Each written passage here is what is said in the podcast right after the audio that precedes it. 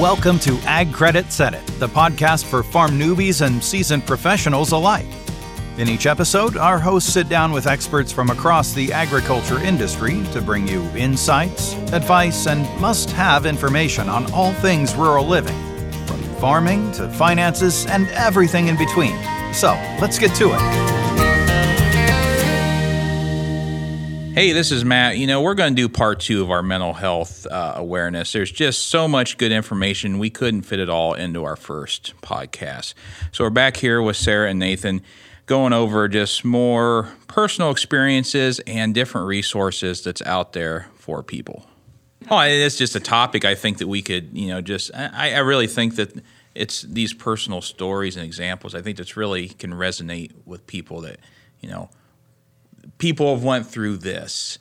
You know, you're not alone out on an island. Other people, you know, there's a little bit of a commonality out there, you know. And I mean, we all have our own personal stories, even, I'm sure. So, like, I mean, I could think of a couple for myself. And it's like last Sunday, we weren't in the field last Sunday. We took the day off, and I spent pretty much the afternoon laying in bed. And you know, I just needed that self-care. I needed that down day to be able to recharge my battery. And, you know, of course, the wife's running around, oh, it's Thanksgiving this week. We got to do this. We got to do that. We got to clean the house. And it's like, I'm done for the week. I have to recharge my batteries or I can't handle it. And, you know, and I think I posted something later that night about self-care. And then the next morning she got up and she's like, oh, I'm sorry. I didn't realize or never dawned on me what you were doing. And it's like, you know, I said, we're at the end of harvest, and this has been one hell of a harvest, you know, coming up. I've had all kinds of help issues, you know, trying to get labor, and, you know, we should have been done a week and a half ago, and I'm still trying to get things finished up because I can't get guys to show up to work. And, you know, so I needed that self-care day. Well, sometimes it's not even as easy to talk to your spouse even about that sort of stuff. Me and her have a very open relationship, and you know, but there are still things where I would rather talk to. You know, I've got a really good friend. Me and him talk almost daily, and we share back and forth. You know, what's going on, and he is my outlet more so than my wife. You know, because my wife, you know, she works on the farm. She helps me on the farm when I need help, but that's not her full-time job. She has a 9-to-5 job in town, and, you know, she doesn't. There's kids and there's sports . And I feel bad because maybe I'm not always there for her, but she also has outlets too that she goes to, and you know, it's healthy to have those outlets. You know, just we don't think we just have to open up to our spouse, but we also need to be open and honest with our spouses when things are to the point where I have certain friends I call, and I'm like, I swear every time we talk, it's tears. Like, what the heck is the problem? You know, but that's good. But sometimes it is that, you know. Sometimes it's okay. Maybe I just need to say someone's listening to me, and I think as I've went through and I've done the different trainings and learned, it's taking care of you is important, and we don't do that enough. You know, whether it's eating something that's good or whether it's, you know, resting and recharging a little bit, because we have just went 24 hours or 36 hours, and all of a sudden, you know, I've got to make sure, you know, my grain dryer isn't, you know, shutting off, or, you know, your back filling, or, you know, the leg's not full, and all of a sudden, you know, it's a bigger mess because I was so tired that I dozed off for 5 minutes. And I think we get to that point in some of the operations that we're at, and those are the stresses that you don't see. I say it's kind of like a poorly stacked hay wagon, and, you know, that poorly stacked, it comes tumbling down, and I use that analogy a lot, but I think that's one of the things, like, you can only pile so many things up, and then all of a sudden it comes crashing down, and then that's when you get, you know, even into worse trouble, where it's okay to ask for help, and it's okay to reach out and say, hey, maybe I need to, you know, sleep for 5 hours. Well, there's a lot of things in ag that we don't control. If we could all control Mother Nature, we wouldn't be sitting here right now doing this. Well, I kind of look at it, too. I look at, you know, I have 3 kids, and my oldest, my daughter, she's 7. And, you know, for one, looking at kid, I look at my 7-year-old and thinking where I was at that age, kids are so more into everything in advance than when I was that age. You know, I'm a part-time farmer. I work full-time and I farm all night. And after about a month of it, my 7-year-old just came up. Just said, Dad, you never talk to me more. I don't see you. You know, and that kind of, I sat back and thought, you know, I need to be available for her just as much as I do myself too, because maybe I'm that outlet for her. I mean, she's 7, but you know, she wants that. She doesn't get to talk to her dad, and I think that's a big moment of who really needs you. Exactly. Mm-hmm. Yep. Well, and we put so much stress on ourselves to get things done in a timely fashion, and you know, I've really, you know, as my kids continue to get older and they get more involved in things, and I have forced myself to shut that tractor off, you know, in planting season or whatever. If they've got ball games, you know, I may not be there as much as I want. You know, I'd love to have the time to coach, and you know, the current state of our farming operation, I can't make myself yet commit the time during the spring and the summer, you know, in those busy times to coach. But I will turn the tractor off when their ball game starts. I will run to the ballpark. I will sit there for an hour, hour and 15, hour and 20 minutes, whatever, and go back to the tractor. You're going to be that dad that pulls up in the tractor. Well, it's okay to be there in the dirty barn clothes. And you know what? You're there. And I think that's important to talk through and saying, hey, it's okay. You know, you're there and you're present. But that also gives you a chance to reflect and recharge a little bit too, and say, hey, I got to see something. It gets some of those good endorphins going. And well, I remember, you know, there was two springs ago, just everything was piling up and we were behind and things were breaking, and I finally had gotten to a point where I'd had enough. And, you know, I called the wife up and I said, I need a break. I said, you know, let's go to Cincinnati. Let's go to Reds game. You know, let's get away from the farm and give me the afternoon to be with my family, to be with my kids, you know, have some fun with them, recharge my batteries, and that way tomorrow when I come back, I mean, my problems aren't going to leave. They're still going to be there. But I will have fresh eyes to look at those problems and find solutions and be able to work through it where I'm not ready to pull my hair out. Giving yourself that moment. I just pulled up this thing, and I know it's for something in regards to alcoholism and stuff like that, and I guess they say these at the meetings, but God grant me the serenity to accept the things I cannot change, the courage to change the things I can, and the wisdom to know the difference. It's making those two lists, what you can change, what you can't change, and identifying it and running with it. And I think, you know, I do a simple activity when I teach this sometimes, and I say, just take out a plate, paper plate, and I want you to write down all the things that are really stressing, that you're stressing about. Every single thing you can think of. And there's a difference, that male versus female things. Now, I want you to just cross off the things that you can't control. When it's the weather stressing you out, and just realize that even just that realization takes that weight off of you a little bit, that says, okay, I'm not going to keep worrying about that because I can't control it. And yes, I might think about it, but okay, give that to the good Lord to let him take care of that. And I think those are things that sometimes are super hard for you to do, but it's just stepping back, whether it's, you know, going to the ballpark or going somewhere. And I think that, you know, those are things that we don't do. And I think COVID made it even harder sometimes, you know, not that, you know, like you didn't have that outlet of going to church or seeing people the few times you do get off the farm. Everyone was home and you didn't have a chance to get away. And you don't take those walks around the farm like to truly exercise or just walk and enjoy. I'm going to, you know, get this animal or these parts or this, you know, just different things. I think it's even, you know, we look at even something as simple as, you know, instead of just having a sandwich tossed in the seat of your truck and you grab and go, stop for 25 minutes, you know, sit down, eat something real quick, have the kids there. I think it kind of just helps you reflect a little bit on, this is why I'm I'm doing this. This is why I'm putting in the hours and the stress. It's, you know, for my family, and it kind of helps you resonate a little bit. Just, you know, it hits that just that little setback button. Well, it's funny how you brought up earlier the story of what kind of help am I to my daughter kind of thing, and the story you just had about showing up at the ballpark or whatever. I mean, I can think about of a time I remember being on junior fair board, chairman of the beef department, and my dad before fair was like, hey, I'm going to have to go to work for the first few days. I won't be there for steerway. And then all I could think of is, oh, Lord, please tell me he's going to be there because, you know, I've got a younger brother who likes to pump his chest, and him walking the steers to the scale would just freak me out. So, like, it's just like Dad was that, quote-unquote, security blanket for that. And I can remember our junior fair board advisor was like, Brent, I'll be there. And we called him Daddy Dean because he was like the additional dad to everybody.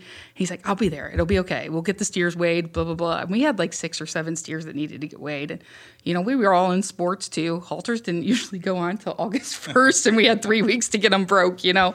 I'm like, these days they're broke as soon as they come out of the womb, I swear.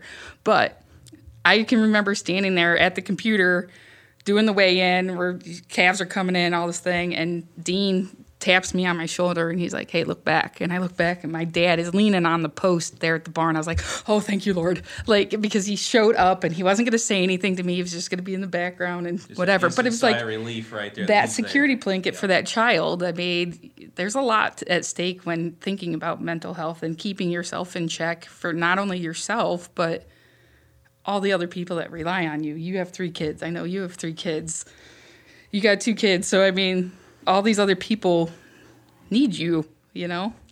And that's, as a good friend of mine, Adrian DeSutter, she's over in Illinois, but she's a big mental health advocate too, and got to be real good friends with her. But, you know, she used analogies that, you know, we as farmers should consider ourselves as assets to the farm. You know, what do we do with our assets? You know, what are our assets? You know, our tractors, our equipment. You know, we change the oil if something needs, you know, major is not working right. You know, we call up the local dealership. Hey, I need this thing in. You know, I need something under the hood fixed. And just a great analogy that we need to remember that, you know, without our farms, without us, there is no farm. And everybody's balance sheets just went through the roof. Right, I'm going to put myself as an asset here. Hey, you know, but you know what? There's so many things that if you weren't there, it wouldn't happen. Mm-hmm. And so taking care of you and keeping you at that top notch is so important. And I think sitting back and looking at those things, I always use that analogy when I'm teaching about, you know, the engine light comes on in your vehicle.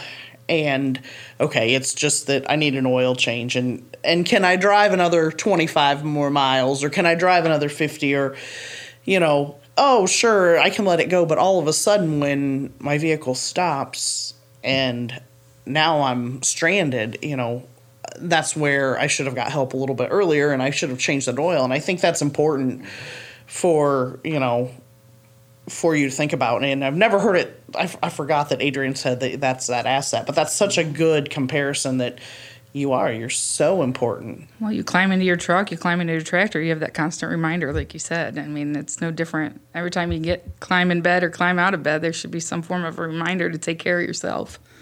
Yeah, and you know, and that's a great analogy. But also, I always want to put on to the end of that analogy is you're not the farm.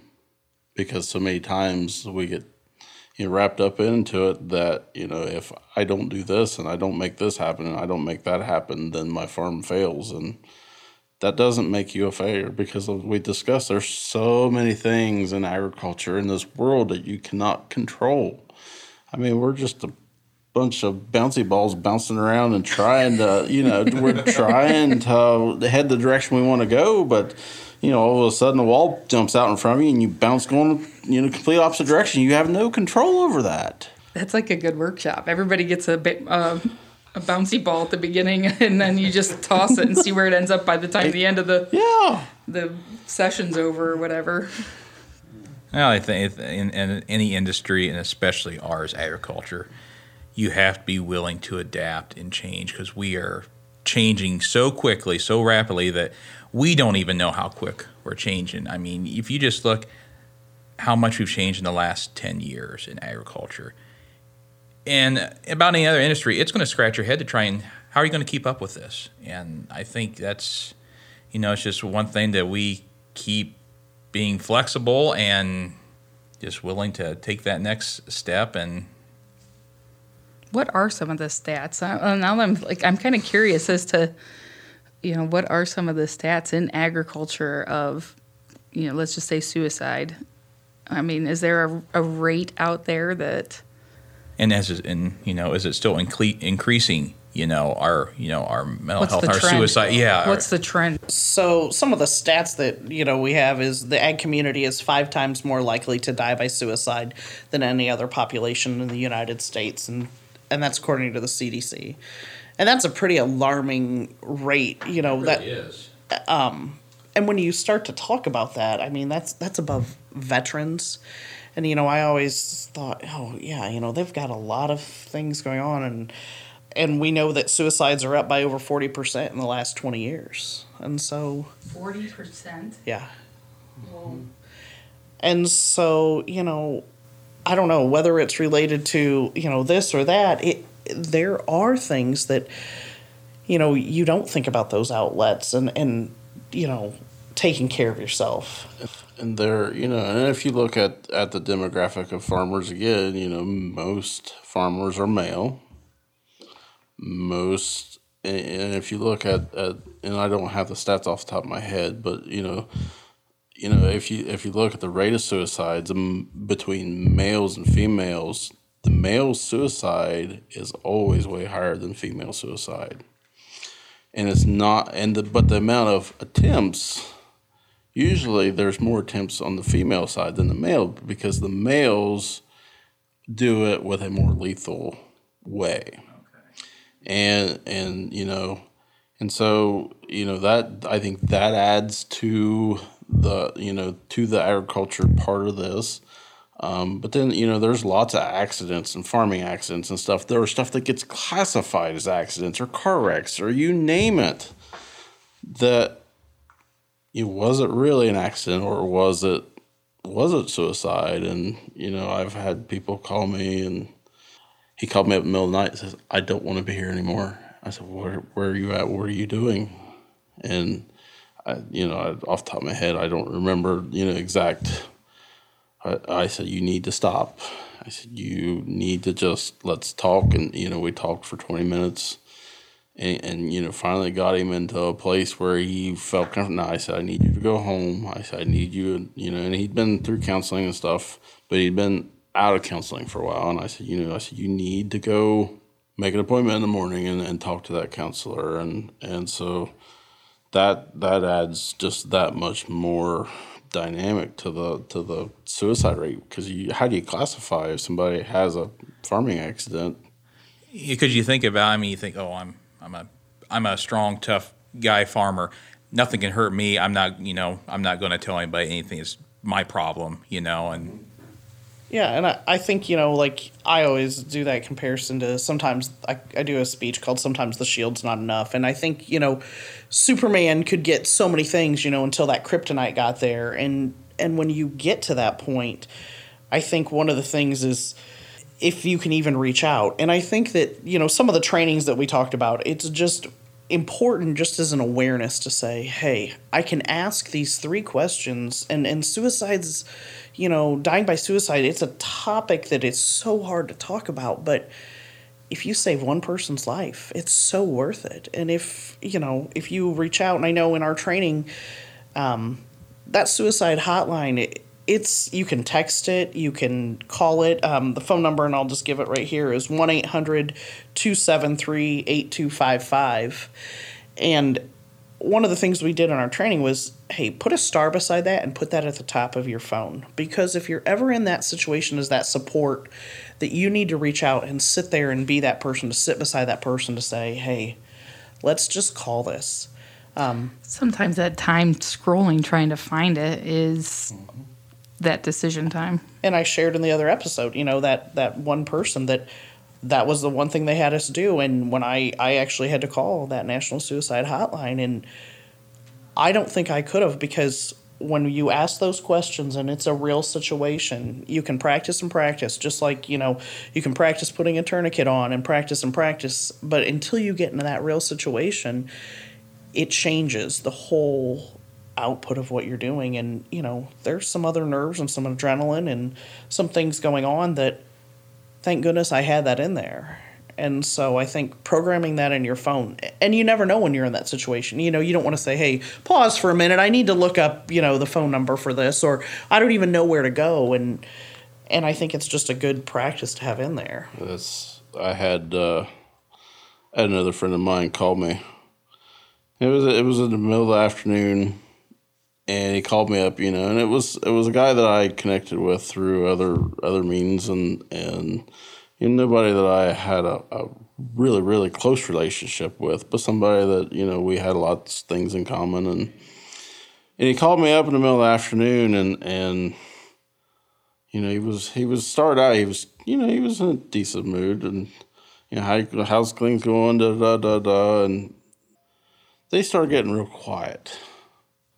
And I could, again, my QPR training and my mental health first aid training started kicking in again, and I knew something was up, and so I started asking those questions. And it turns out that his grandson had passed away two years before that from cancer, and his grandson was the same age as my boys, and that's one of those connections that we share is, you know, that age. And you know, finally got down to, you know, where he said, he said, I can't be alone right now. He said, I'm sitting in my shop by myself. You know, his son, you know, the father of the boy, he was out doing his thing, you know, trying to deal with the day. And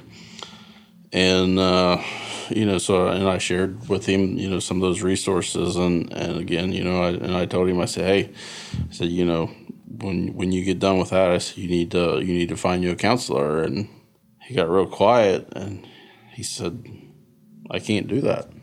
I said, you can and you will. And I said, I will come hold your hand if I have to.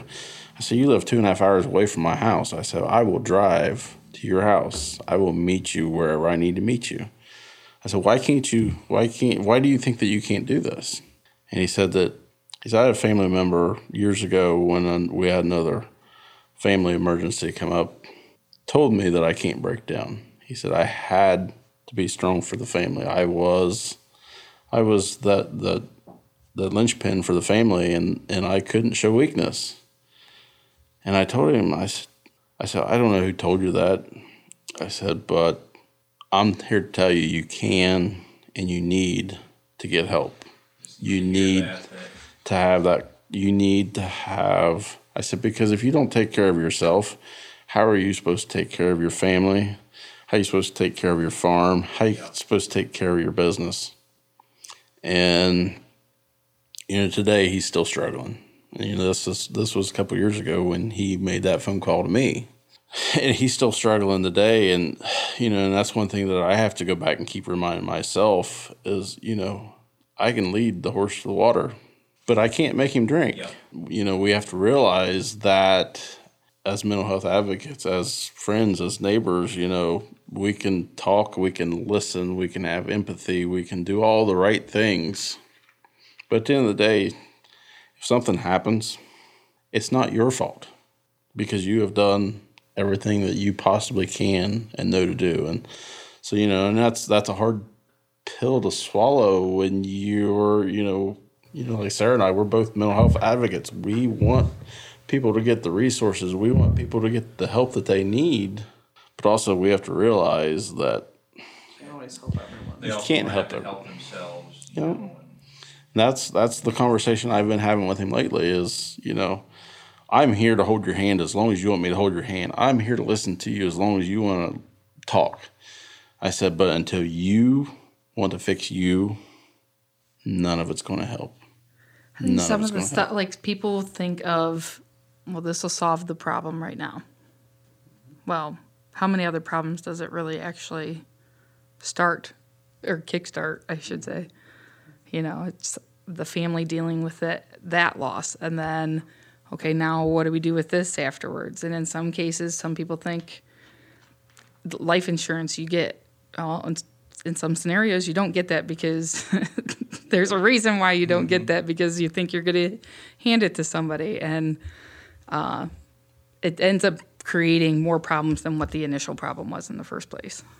And I agree. You know, while you can't help everyone, if you are one of those people trying to advocate, it's checking in with that person regularly. And if you say, and being legitimate about that time that says, hey, if I'm going to check in at 10 o'clock, I'm calling you at 10 o'clock. I'm not calling you at 10:30, or like, you have to be that other support, that you have to be consistent with that. And I think, you know, as you look at everyone supporting that ag industry, whether it's, you know, I think that's where you can reach out and realize, you know, you start to see some of those things, but being able just to check back in, and you're not calling about a loan, or you're not calling about fixing equipment or anything. It's just, hey, I'm being that good neighbor that I'm just going to check in on you. Now, being in your role as an educator for a county, I mean, Nathan's got this personal connection with people that they feel comfortable giving him a call.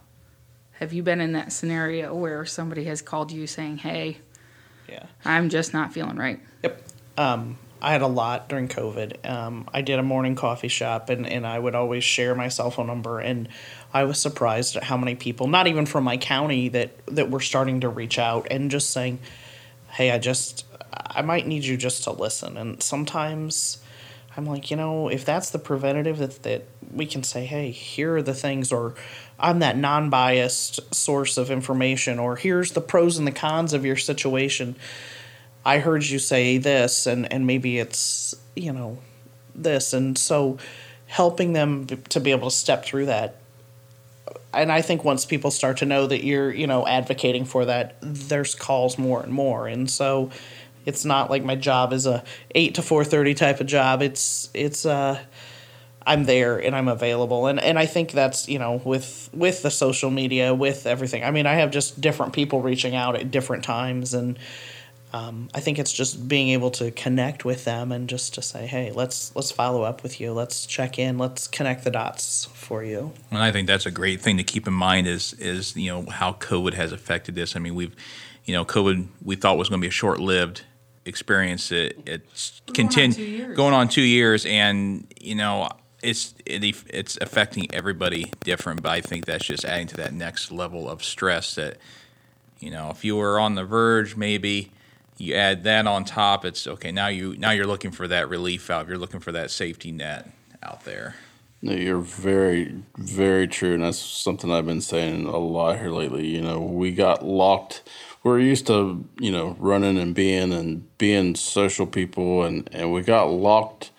We got locked in our own four walls and forgot to how to care about anything that's outside those four walls. You know, with COVID. And you know, you get the stress of being locked up, which, I mean, some people, you know, and myself, I found more solace in my family. And, you know, it made me realize that I need to take those times for the ball games and take those times for those other things. But as you said, you know, COVID, you know, as things started opening back up and the uncertainty of where we go. And now if you look at the situation we're in right now with inflation and you know, jobs and everything else that's going on, I mean, again, we're back to we don't care about our neighbors. We don't care about our friends anymore. And we have to learn to have empathy. We have to learn to love each other again. And, you know, just driving down the road, you can see just how mean and ugly this COVID has turned people. And, I mean, I'm pretty good at ending podcasts by, you know, whoever I'm podcasting with or whatever, you know. Hey, man, I love you. Board meetings. I've got half the state Farm Bureau Board. When I leave Farm Bureau Board, get off the phone with them. Hey, man, love you. Let them know that. Yeah. And, you know, I mean, you laugh, but.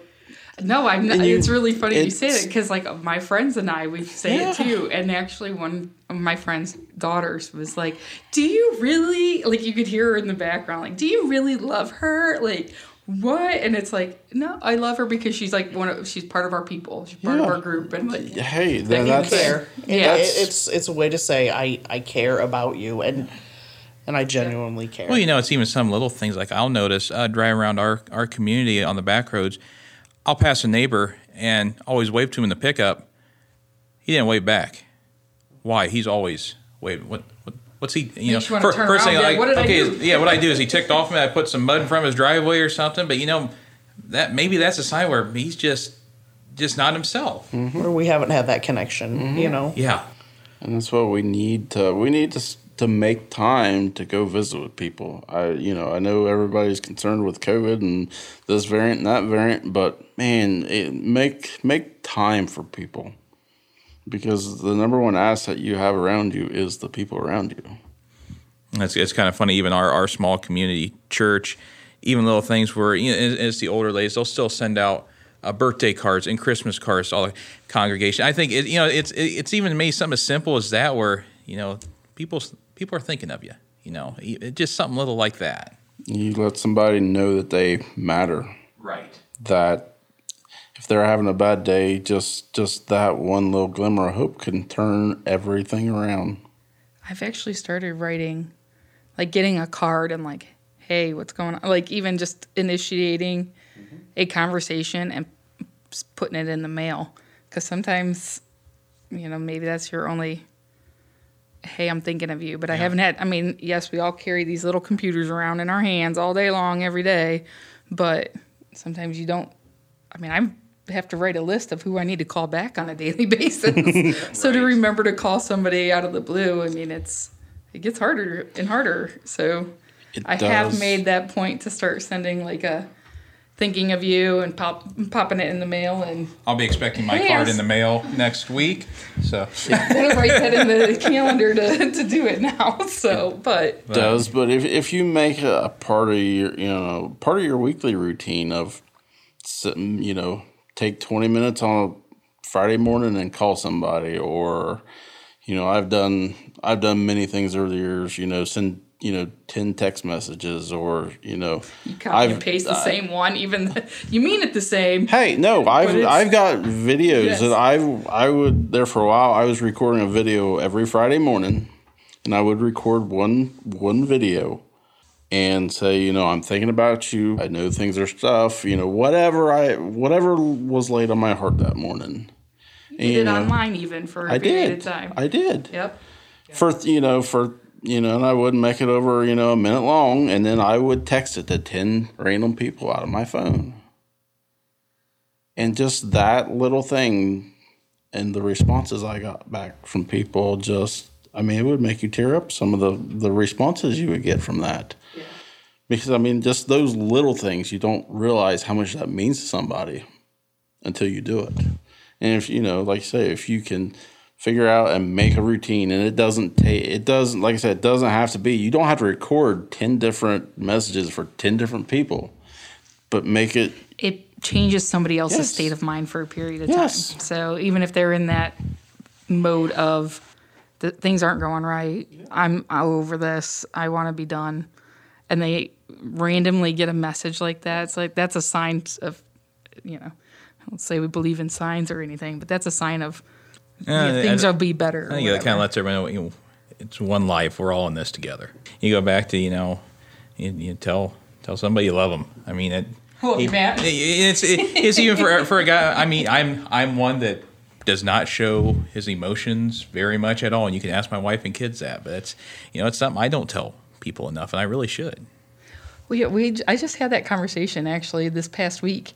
We were talking about how many times have you seen your father cry? I can count 4 that we know of. You're not supposed to see your dad. He cried. Two of them involved Dale Earnhardt. So I